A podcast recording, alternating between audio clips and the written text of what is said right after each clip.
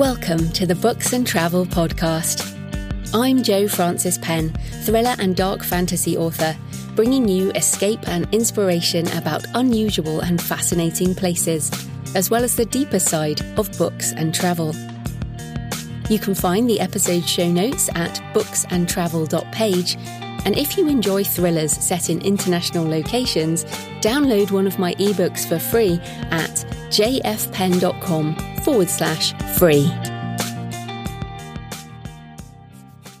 Hello, travellers. I'm Jo Frances Penn and in today's show, I'm talking to Loren Rhoads about our mutual love of cemeteries, graveyards, and ossuaries. We talk about why we find such places so interesting and peaceful, as well as some of our favourite places in Europe and the US. Now, I particularly love Loren's description of our interest in such places as being not death obsessed, but life obsessed. The idea of memento mori, remember you will die, helps us to make the most of the moment because life is so short. Now, I've just got back from a six day walking pilgrimage, the Becket Way or the Pilgrim's Way, from Southwark in London to the shrine of Thomas à Becket at Canterbury Cathedral. And all along the way, I visited churches and cemeteries, and I'll be doing a solo show on that walk soon. But it made me think of how transient life is and how we have to make the most of the time we have. Now, Thomas à Becket was martyred 850 years ago, and pilgrims have been walking this particular trail in the southeast of England since a few years after his death. So, all of those people, and um, there are many, many thousands of pilgrims, and you know, their names are not remembered, they are gone and forgotten. It made me think so much about the passing of time and about how we need to make the most of our lives, especially when we consider that in a couple of generations, no one will even remember our names. And I actually find that strangely comforting because it means that we can, we have permission to make the most of our lives. So that's the question for you today as you listen to our conversation. How can you make the most of the life you have? I hope you enjoy the interview with Loren.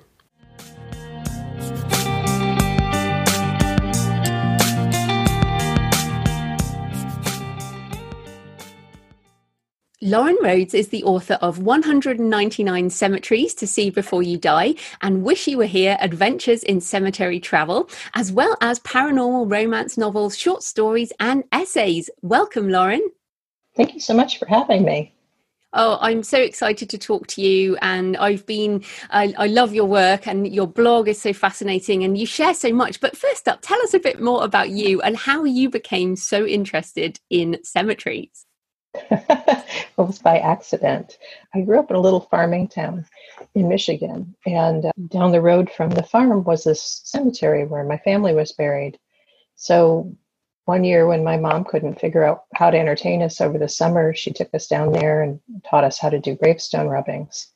And it was the first time I'd seen my grandfather's grave, and I have a cousin that was born about the same time as me, but died as an infant. And I'd never really thought about death before that. I knew my grandfather was gone, but I, I hadn't thought about gone where really.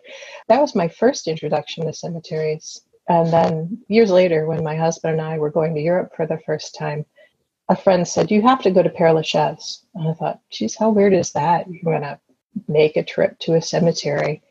But we were there in January, so we pretty much had the place to ourselves. And I was just stunned by the little family tombs and all the amazing sculpture and famous people buried there. At that point, somebody had gone through the graveyard and chalked Jim and an arrow on all these, all over the cemetery, on all the tombs. And if you followed the arrows, they led you to Jim Morrison's grave.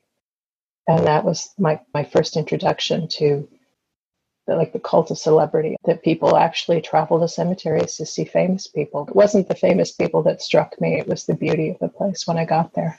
Yeah, I agree, and I, I love Père Lachaise is, is gorgeous. It's in Paris if people don't know, and as you say, there are lots of famous people, but all my pictures are of the sort of crumbling tombs, and none of them are the famous stuff. I come home with a you know whole now these days a phone full of photographs and there won't be a single picture of me or my husband there'll be 300 grave sites. a little obsessive. Yeah. So, so was that where you got the bug?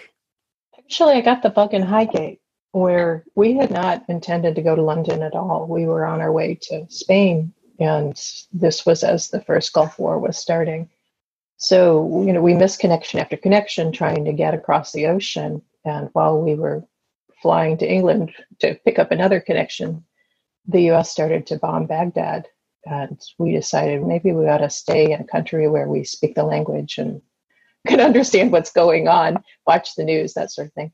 And while we were there, we were in Victoria Station. There was a little bookstore, and I wandered in and picked up this book of just these luminous cemetery photos. That was Victorian Valhalla, a cemetery book about Highgate Cemetery.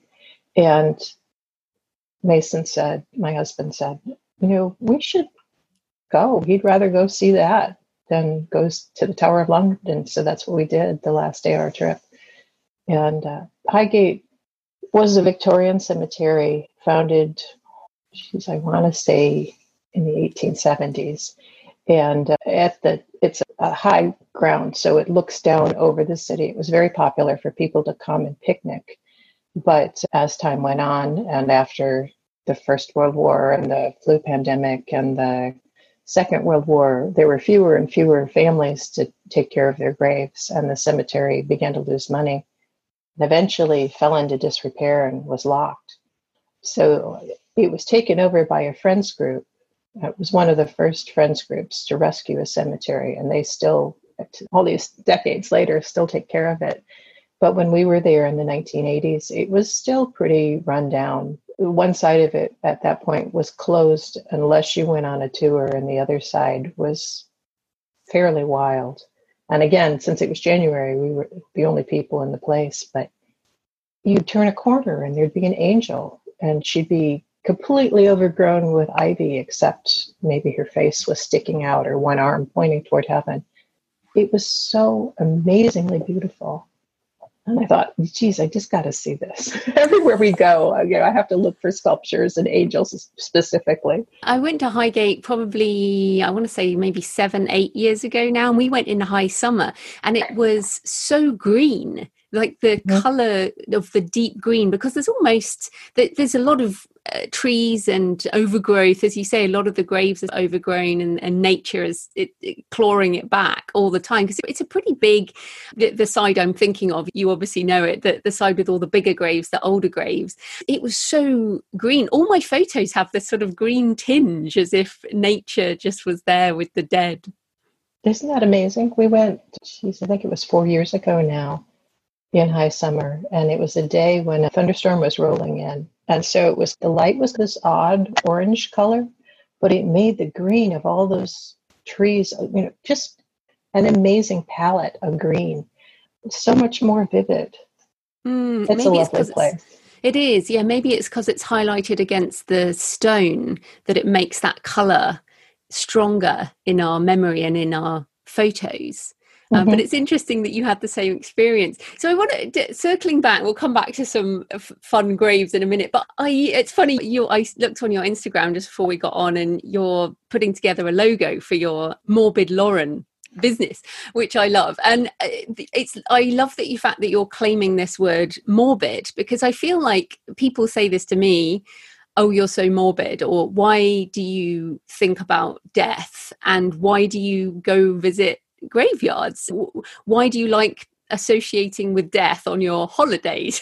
so when people mm-hmm. ask you that, what do you say? I don't think it's morbid at all. And, and then somebody will accuse me of being death obsessed. And uh, for me, it's the opposite. I am life obsessed. I know we've just got a certain number of days. So why wouldn't you spend it out in the sunshine listening to bird song and looking at beautiful art. what have you got to do with your life that's better than that? Yeah, I don't know. I just don't see cemeteries as morbid at all. I think it's it's beautiful that we remember people. There are all these amazing stories in the cemetery that you can learn with a tour guide is the best way, but even just walking around and looking at the stones and reading the, the lovely old names and trying to make guesses about the iconography and their uh, days of birth and death. I just, I don't know. It's a way of connecting with the past that looking at architecture doesn't do for me. Mm. Does that make sense? Oh, yeah. And I think the memento mori of going to a graveyard, the sort of remember you will die at some point, as you say, life obsessed, because this is inevitable. and it feels right. we're recording this during the pandemic of 2020. And it feels like perhaps people are getting a bit of a wake up call around the fact that death is inevitable. and, and so. yeah, and that kind of that. So, therefore, it is important to concentrate on how much you can make of your life. Exactly. Don't let a day pass because you have a gift to bring to the world. Why wait for the time, the perfect time when you've got hours to sit and concentrate. Isn't that what we've all been wishing for? Is time to sit down and read all those books we've been saving and write that novel? You know, this is it. This is your moment. Let's do it now. And in fact, you mentioned they're sitting down. I often sit down in cemeteries and write. There are often, obviously, there are benches where you can sit and contemplate. And I, I feel like often in cities, the cemetery, the graveyards are some of the places, as you said about birdsong and nature and sculpture. You can actually find a sort of oasis in a big city there, as opposed to, say, in a park where people might be noisy and lots of things happening. Mm-hmm. I, that's exactly it for me. I, I tend to get overwhelmed when we travel because my husband likes to walk and he will walk till my legs fall off. And it's really nice to be able to look forward to having a quiet green place and maybe smell some flowers and if you're lucky, see some squirrels or butterflies or rabbits, or any number of things. And it's that sense of peace can help you recharge and then be ready to go out and walk some more. But I, I, I look forward to it. I think oasis is the perfect word for it. So let's talk about some of the different places you visited and also have written about. Let's start with the above ground tombs. So you mentioned Père Lachaise there, which is definitely one of the uh, obvious examples and beautiful examples. But what are some of the other above ground tomb places that you've visited and, and recommend? I went several years ago to Grant's tomb in Manhattan, and that was uh, that was eye opening. It's the biggest mausoleum in the US. So it's enormous. It's, geez, I'd like to say 40 feet, 50 feet high. And it's the only people buried there are Grant and his wife Julia. But it's huge. And when it was originally opened, it was a big tourist destination. When we were there, oh, it was several years after 9 11, there was no one there. It was just the two of us and the, the ranger. And it gives you that Ozymandias feeling. Here, look at my works and despair. Here is somebody who was very important in his day and who's pretty much forgotten now.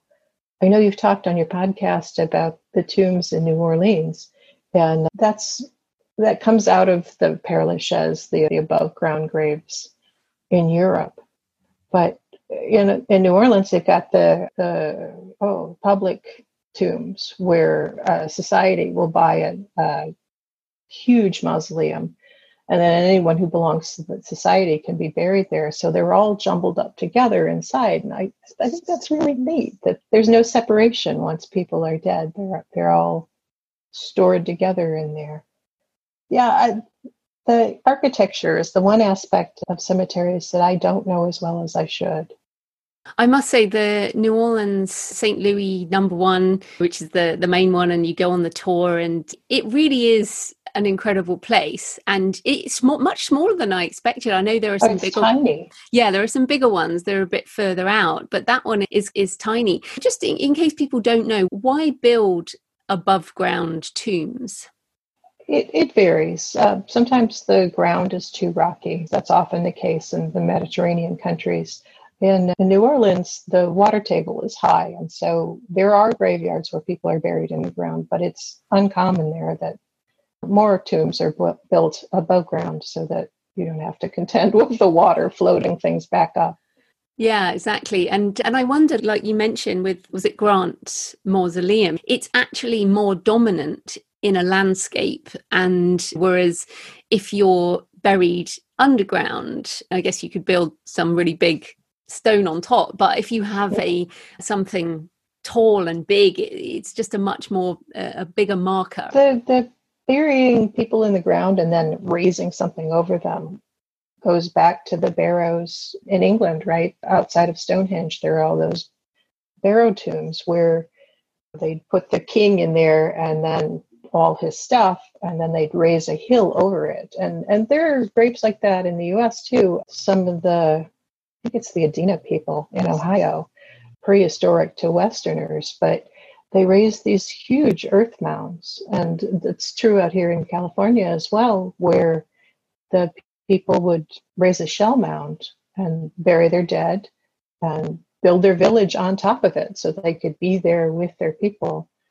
The the sense of marking graves and making changing the landscape i guess goes back to the neanderthals. and i think that's really cool that we have this continuity that it's important to us to know where our dead are buried and what are some of your favorite burial grounds like that where the bodies are underground? I guess people the most common church, people think of a churchyard, those bodies are usually underground. Any beautiful ones spring to mind?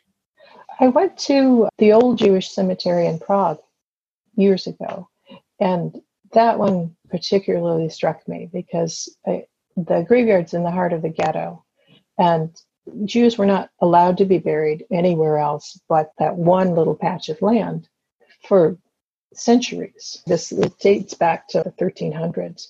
So they didn't have any option but to bring in more dirt and raise the level of the graveyard. And they pull all the headstones up to the surface, bury the next level of people, bring in some more dirt, raise the headstones up, and again. And so the cemetery itself is seven layers deep. And as you walk around it, the walls of the cemetery tower over your head because they've raised the level of the ground so many times. I, that to me is amazing that there's centuries of people buried together there. And the cemetery itself is really beautiful. I was there in the autumn and all the leaves were yellow and drifted up against these old gray and slightly pink stones. And, and the iconography was really pretty. There were pictures and hands and birds and lions and things that you don't often see on in other graveyards that you know beyond the Jewish faith. That is a beautiful graveyard. I've also been there, and we went in the winter. We went for New Year and uh, visited, and of course, the the I, I, find the Hebrew language as well is just incredibly beautiful because you, you, can't mm-hmm. read it, but the lines of the letters just mm-hmm. feel just really pleasing. And then, of course, there's uh, the stones. Jewish people put stones on a grave in remembrance. So you walk around, and some of the graves. There's a famous rabbi buried there who there are always stones on his grave. You're right; that one does stand out. It's so different than anything else. What about any other places where the sort of churchyards? I'm obviously I'm in Europe and we have so many here, but eh, I when I think of America, obviously we've mentioned New Orleans, but are there such elaborate graveyards in the US as there are in in Europe? Oh yeah, I went on a, a trip one year. I felt like there were holes in my graveyard education. So I we went on a trip to the East Coast, rented a car, and drove around. And I wanted to see the cemeteries that had been inspired by Père Lachaise. So first among those, we had to see Mount Auburn, which is it's in Cambridge, outside of Boston in Massachusetts, and it's spectacular. It was designed specifically to be a graveyard where nature would predominate. And so the, the graves are tucked in and they're lovely, but the, the nature is the really eye catching, spectacular part. And there are lakes and hills and little dells, and everything is designed to, to make you feel like you're in the Garden of Eden, that this is a heaven should be a lovely, beautiful place like this. And that was the first one we went to. We drove up to Providence, Rhode Island, and went to Swan Point Cemetery, which is probably the most beautiful cemetery I've ever seen. And I think hmm. that's it's a factor of we were there in the spring. Swan Point is it overlooks the river, so it's up on high ground. And it is full of these lovely old trees, all of which were blooming when we were there. And so there were just these spectacular weeping cherries and apple trees and you know, petals fluttering on the breeze as we walked around the graves. And it was, it was really beautiful. And one of those moments where you, you were so glad to be alive in this place at this moment. I don't know if you could get that feeling just walking around a park, maybe, but the, the sense of being alive when so many people don't have that luxury anymore, it was really remarkable, I think. Uh, just spectacularly pretty. Yeah, I was thinking about in terms of in beautiful locations. I visited this very remote cemetery on the Shetland Islands with this sort of stark ocean, mm-hmm. north the North Sea in front of it, and it just felt wow, this really is the end of the earth. And yet, and I was walking alone, and there was an oncoming um, hailstorm, and it oh, just felt so wild but so beautiful that this graveyard was on this prime sort of landscape, looking out to the ocean, and the graves were looking out to the ocean and the text on the graves rather than so you would almost have to stand and they had the view rather than you which was fascinating. mm-hmm. The book I'm working on now is beautiful cemeteries around the world, just specifically picking them for their beauty. And there's one in Monaco that faces the Mediterranean where Moore is buried. A bunch of famous people are buried there, Le Mans drivers, all kinds of people. But the, the fact that, like you say, the graves are facing the water, they're looking out at this spectacular view, is so pretty. Mm-hmm. I love mm. that about cemeteries. One of the ones I've been to is in the heart of Yosemite Valley, where you're surrounded by all this grandeur and these towering trees and those enormous mountains and the waterfalls and all of that. On the very heart of it, there's a cemetery where the original people who you know opened the first hotel in the valley, the original caretakers, are were gathered from um, when they originally died, they were buried where they fell, but uh, at some point, all of their graves were gathered together into this tiny little cemetery. And it's what better place to be than the place that you loved and you spent your life trying to protect, and now you're there eternally. That's really cool. it, it is.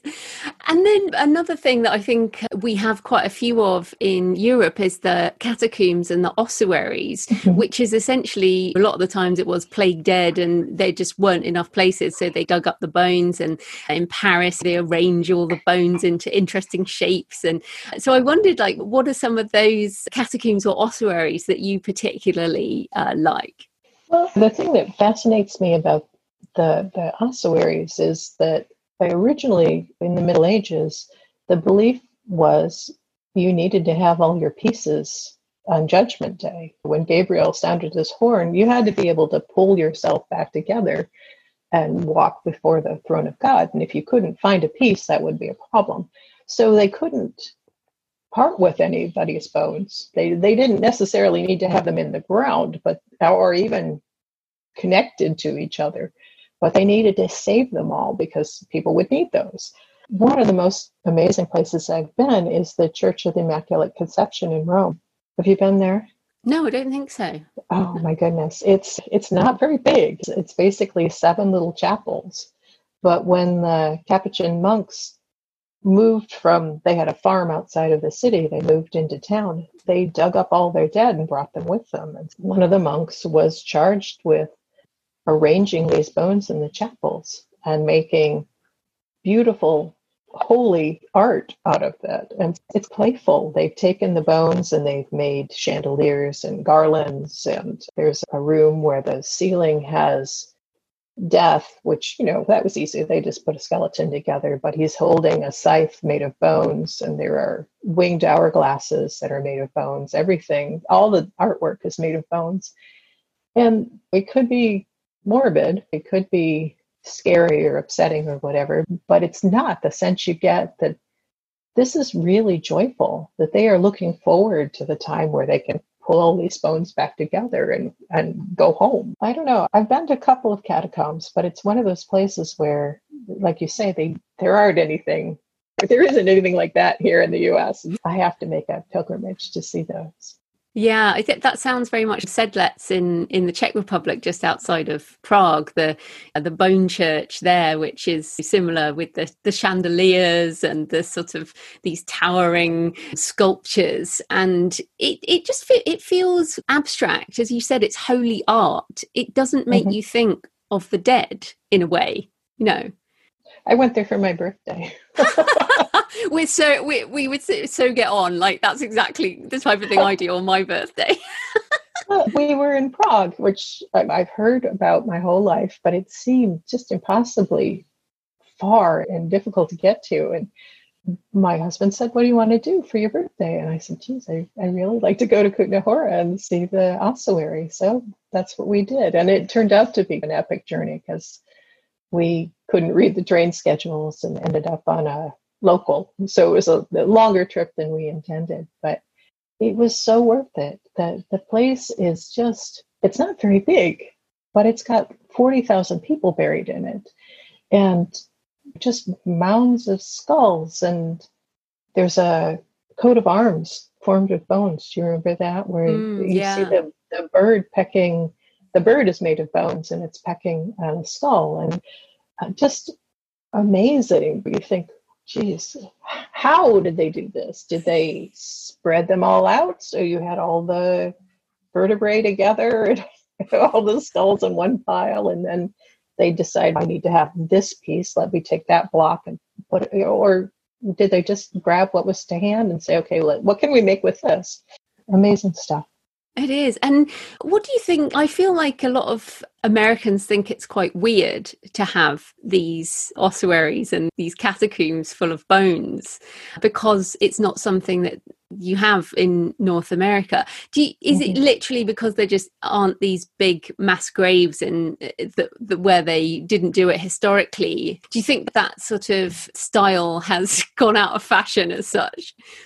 I, here in America, most places they they don't have much respect for the dead i guess is the way i want to say it. I live in san francisco and there aren't any active graveyards here. They moved them all out. Uh, the last of them was kicked out in the 40s and they they pretty much it took them 40 years. The, the city fathers decided we're we're on a peninsula we're bounded by water on three sides and the cemeteries had prime land so mm. they'd much rather build houses there so it took years to talk the people of San Francisco into saying, okay, yes, dig the graves up. But they pretty much dug up anybody whose family hadn't picked them up and moved them and put them in mass graves. And they're just, one of them is a field that's surrounded by a chain link fence. There are 20,000 people buried there, but you can't visit it. You can't, there's no indication of who those people were. And some of the people that are in these mass graves were the founding fathers of the city. In Cypress Lawn, their mass grave is has a little more respect to it. But Andrew Hallidie, who is the the man who designed the cable cars, which San Francisco is known for, but Hallidie's buried in a mass grave. And anywhere else in the world, this guy would have some respect, but not in the US. I think that's some of it is that for a lot of places in the US, the dead are an inconvenience. And once families aren't there taking care of the graves and advocating for their dead, the city feels thoroughly justified in just plowing over them, or in some cases, not even moving the bodies, but just building on top of them. Yeah, it's fascinating. And I guess our modern, like my own will says, cremate me. Mm-hmm. because mm-hmm. one i think we have almost there's a financial aspect of having a grave plot and a full-on headstone and it, people might not realize that often you have to pay for the, the years it's not like mm-hmm. you just buy it and you've got it for the re- the end of time and I, f- I feel like maybe the cultural attitude to to death as you say it's it is very different the, the use of the physical body in art which is what we were just talking about there with the ossuaries mm-hmm. it's just something that is not fit with a sort of modern idea of what death is mm-hmm. there are a number of places now that will take cremains and make art out of them and so it's the same thing. My cat passed on, and he was my muse. So I've had his ashes on my desk for, I don't know, 10 years now because I can't seem to part with him. But I found a place that will make paperweights out of cremated remains. And so I have this beautiful piece of artwork where I can remember him. It's not the same as having a mobile or whatever made out of his bones, but people don't look at me twice when I have this paperweight on my desk. So I think you're right. I think the sensibility is changing. We're just faced with the reality now that people don't stay in the same community for generations the way they used to. And so, you know, why would you have a grave in a place where your family doesn't live anymore? We're on a, I don't know, a precipice is not the word I want, but we're at a moment where where things are changing, and and maybe even more with this pandemic, where you know we're seeing the the fragility of not only life but of eternity. That mm. who will be here to remember us. Yeah, and it is even if you have children, grandchildren, great grandchildren. I don't know who my great grandparents were. Some people do. There are some religious traditions, particularly, that trace all those things back. But yeah, it really is about what can you do in your lifetime, and it, it is fascinating. But the the other thing I think is interesting right now is that you can, even if you get cremated, there are all these different levels of you can have the really expensive coffin with all the brass bits that obviously is great, or you can go with a sort of wicker basket with flowers, or you can get a natural burial. Or I talk about it with my mum; she's very eh, open to talking about these things, and we've we have a laugh about it and talk about that. But I I think things are starting to. I almost feel things are going the other way. That there is a rejection of some of the the overly fake death rituals and going back mm-hmm. to a sort of more natural style. Yeah, I one of the uh, cemeteries that's in 199 cemeteries is an underwater cemetery where you can have your cremated remains mixed into cement and then they make art out of them and they sink them to the floor of the ocean and then corals grow on it or fish come around. And it's taking that sense of permanency and yeah, memory keeping but making beauty out of it and allowing nature to i don't know colonize it maybe um, mm, life continues. Hmm. exactly. And i know there's some similar things in the uk where they're they're making these pyramids and dropping them into the water i want to say solace reef where they're designed for lobsters to come and the, the little lobsters can live in the crevices of the rock and until it's they're big enough to be safe in the open ocean. And i just find that idea really beautiful that mm. somehow by my death i can help the planet. There's something life affirming about that there is. And then I, I was also thinking, and then we catch the lobster and eat it for dinner, and thus is exactly. the circle of life. I love that. But just talking about food, we actually went for a walk the other day around a local cemetery, and there was, it's not so common in Britain, but there was a family having their their lunch at the grave, mm-hmm. which you with, with lots of flowers, and you see it much more commonly, I think, in where I've been in the Pacific Islands, for example, or places where you have on, or in Mexico, I, I think, also on Day of the Dead or whatever, you go and visit the ancestors and you eat at the graveside, and it's almost like you're inviting them to the party. That's not in my culture as an English person, but I well, find that it, it interesting. Used to be hundred years ago, that was very common to to take a picnic and go sit in the cemetery.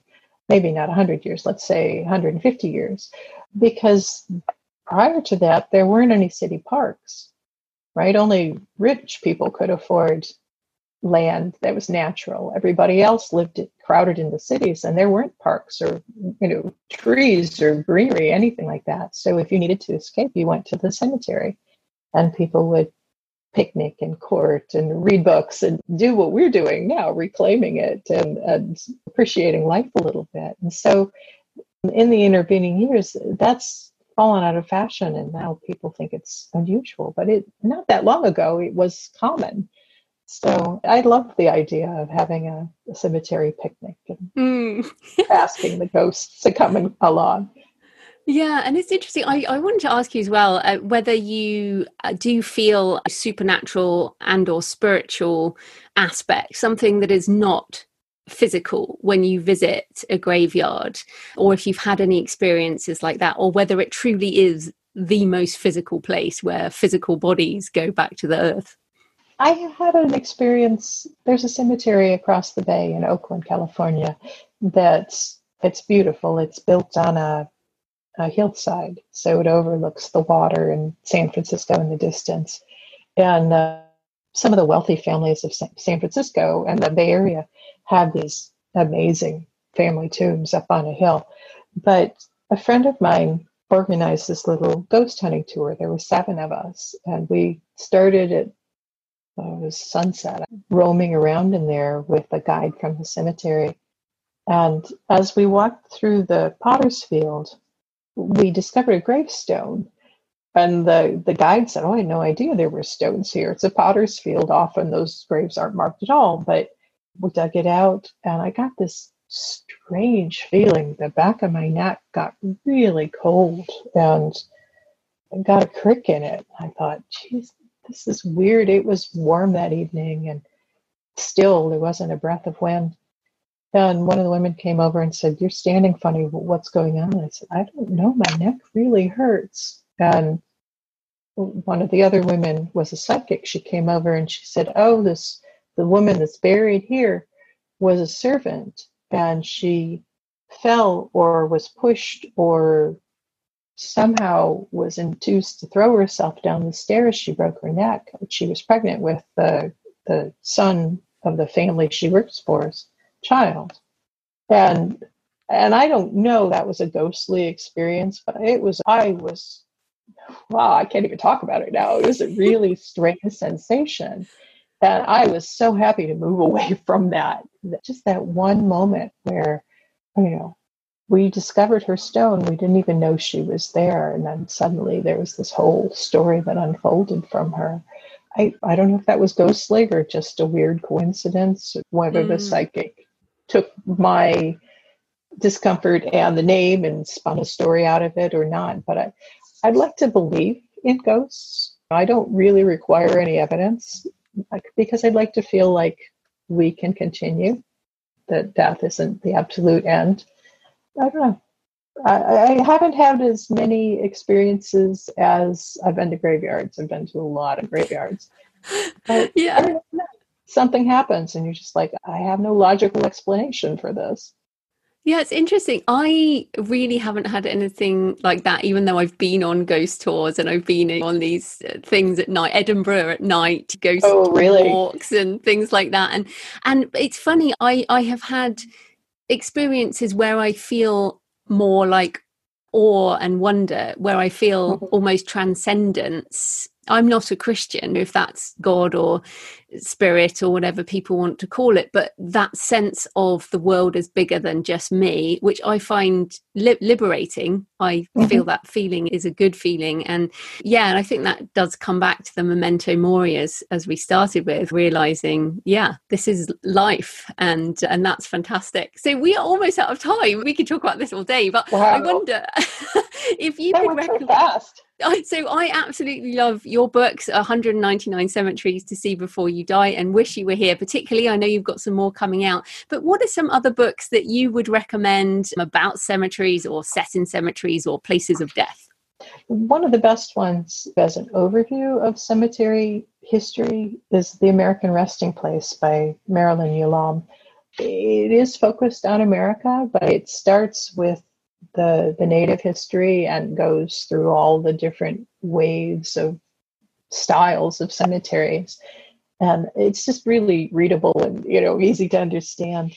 Let's see. I made a list because i knew i would i would never remember all these. Stories in stone a field guide to cemetery symbolism and iconography by douglas keister is probably the best book that illustrates what you're looking at when you see a gravestone. What does uh, three links of a chain or the all-seeing eye of God or you know what do the images that you see mean and that is worldwide he is one of the most traveled cemetery historians and it's beautifully illustrated full of color pictures I just read Necropolis, London, and It's Dead by Catherine Arnold. Oh, I don't yeah, know that's a great book. One. Yeah, I have. Oh, yeah. I, she is so good at making all the history of London come alive. And it's so rich compared to San Francisco was founded in 1776. So it's really not that old compared to London.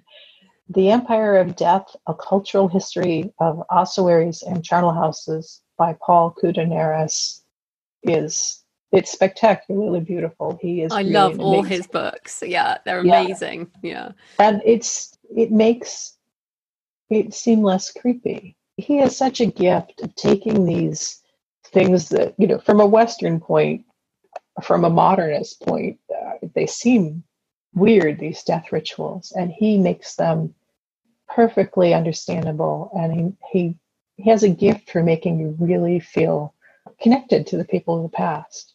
And then the last one I wanted to mention is a brand new one that came out last year, Sacred Ground, The Cemeteries of New Orleans by Robert Brantley. He, instead of standing at the grave and saying, oh, this is this kind of stone and it's got this kind of iconography, he got curious about the people buried there. And so it's pretty much the story of one man's curiosity as he roamed around the cemeteries of New Orleans and poked into who these people were and why they're remembered. And uh, some of them are famous people, but many of them are not. And the stories he comes up with are really wonderful. Yeah, that's five. It's uh, it was hard for me to pick five because I've read hundreds. Yes, and you actually have lots of extra reading and things on your website. So why don't you tell people where they can find you and everything you do online? My cemetery website is cemeterytravel.com. And it's, geez, it's a record of my fixation. I talk about cemeteries that I visited. I post photographs from people who've been to cemeteries that I haven't been able to see yet. And it's going to be starting now. It's going to be research for the new cemetery book I'm working on, the the world's most beautiful cemeteries. So that oh, yeah, cemeterytravel.com. I will look forward to that book. and thank you so much for your time, Loren. That was great. Thank you so much for having me. I, when you wrote and said you could, you were a, a taphophile, I, great. Finally, somebody who totally understands this. I could talk about anything. I, I think it's getting more common, and fewer people are freaked out about it. But every now and then, I meet somebody who's you spend your vacations in cemeteries oh, yeah, I think everybody ought to. exactly. Thanks for joining me today on the Books and Travel podcast. I hope you found a moment of escape. You can find the episode show notes at booksandtravel.page. And if you enjoy thrillers set in international locations, download one of my books for free at jfpenn.com forward slash free. Happy travels until next time.